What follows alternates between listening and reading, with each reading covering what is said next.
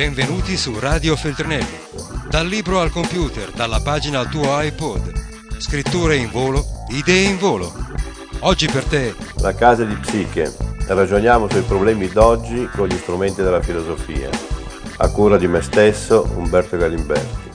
Oggi è quasi d'obbligo parlare della strage di Erma, ma non tanto per accontentare le curiosità morbose, quanto piuttosto per eh, vedere se mh, questi atteggiamenti esecrabili che tutti quanti condanniamo, che configurazione psichica hanno e soprattutto se questa cosa ci lascia immuni, nel senso che forse anche la nostra configurazione psichica tutto sommato non è differente se non per grado, se non per quantità, ma non per qualità psichica. Voglio dire, per esempio, che quando il nostro linguaggio si abbandona ad espressioni io ti ammazzo, oppure ti ammazzerei, ti farei a pezzi, noi stiamo a livello linguistico dicendo cose che eh, a livello di fatti qualcuno attua. E allora questo che cosa significa? Significa, eh, è un indicatore di una personalità che mh, mm, gli psichiatri dell'Ottocento definivano psicopatia. psicopatia.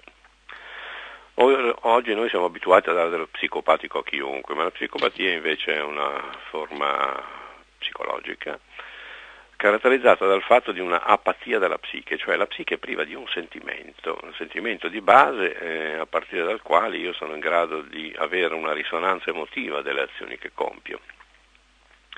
Quando dico risonanza emotiva vuol dire che prima di ragionare io so se quello che faccio e quello che dico fa effetto, un effetto negativo, un effetto, negativo, un effetto positivo, e questo non lo giudico con ragione ma col sentimento. Se questo sentimento non si costituisce, non si forma in una persona, questa persona ha una psiche piatta, una psiche dove non c'è alcuna risonanza emotiva di quello che dice, di quello che fa.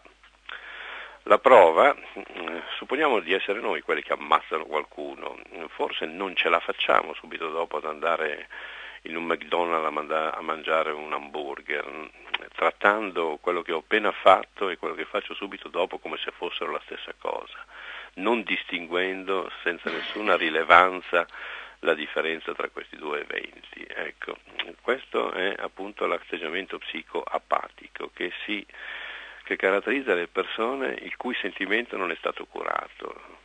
Il sentimento come organo di conoscenza del bene e del male. Kant diceva che il bene e il male non è il caso di definirli perché ognuno li sente naturalmente da sé. Direi che oggi non è più così, perché questo sentimento si è appiattito, perché non abbiamo cure sentimentali. I bambini che cresciamo chiediamo loro molte prestazioni di natura intellettuale, di natura fisica, di natura di preparazione al futuro, ma non so quanta cura sentimentale dedichiamo all'ascolto, al seguire i percorsi dei loro pensieri, delle loro immaginazioni, dei loro sentimenti. E siccome il sentimento non è una dote naturale che uno ha per il solo fatto di nascere, ma è qualcosa che si acquisisce, qualora non lo si acquisisca eh, io mi trovo in una condizione psicoapatica, cioè senza un relè che rileva la differenza, la gravità delle azioni che compio o la loro irrilevanza. Questo lo dico soprattutto ai giudici, i quali quando giudicano le persone le giudicano sulla base dell'intendere del volere, ma l'intendere e il volere eh, in uno psicopatico sono alla massima potenza. Se io non ho interferenze emotive, se non ho disturbi emozionali, se il mio sentimento non interferisce nel percorso della mia intelligenza, la mia intelligenza è lucidissima. Ne abbiamo una verifica ogni volta che facciamo, non so, un esame quando facciamo una prestazione d'esame i nostri risultati sono inferiori alla nostra preparazione effettiva perché c'è un'interferenza emotiva in quel momento. Lo psicopatico, non avendo alcuna interferenza emotiva, si trova ad avere un'intelligenza lucidissima, la lucidità dell'intelligenza di Erika, la lucidità dell'intelligenza di queste persone, le quali nell'assoluta indifferenza sostengono una vita normale per un mese finché non sono scoperti, resistono per due giorni alle obiezioni dei poliziotti che li interrogano, confessano senza nessuna partecipazione emotiva il loro delitto. Ecco, tutto questo denota una uh, psicologia, una psiche apatica che è un po' comune a tutti e va sempre più diffondendosi. La seconda considerazione che volevo fare è che il delitto è successo in Brianza. Ora io eh, sono nato a Monza, capitale della Brianza, conosco benissimo questa tribù, una tribù dove i cui valori sono il lavoro, l'aurà, l'aurà, l'aurà, o i soldi, danei, danei, danei, ma la cura dei sentimenti è quasi zero. E i sentimenti naturalmente si sviluppano e si evolvono attraverso la anche la dimensione culturale. Se io penso che Monza, capitale della Brianza, 120.000 abitanti, 36 banche e una sola libreria, eh, mentre in tutta la Brianza librerie non ce ne sono perché ci sono solo cartolibrerie, per dire l'assenza di dimensioni culturali ritenute sostanzialmente inutili. Mi interessa anche la reazione della popolazione di Erba, la quale da un lato dice sì è successo questo, però anche la famiglia di quelli che sono stati ammazzati non era proprio una famiglia giusta e qui si verifica eh, quel fenomeno per cui il gruppo si difende dall'ipotesi che uno di loro si comporti in questa modalità.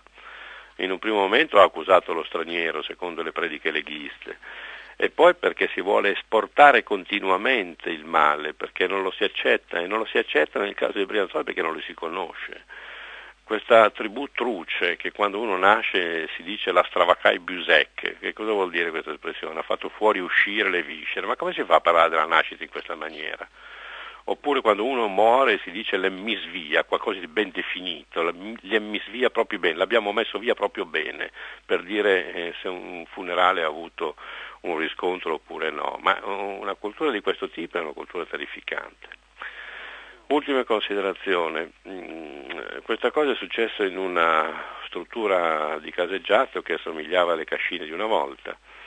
Ora, nelle cascine di una volta c'era, c'era solidarietà, c'era aiuto reciproco, c'era relazione, i bambini erano lì in cortile e gli occhi di tutti davano uno sguardo, una sorveglianza, al limite non c'erano neanche bisogno degli asili.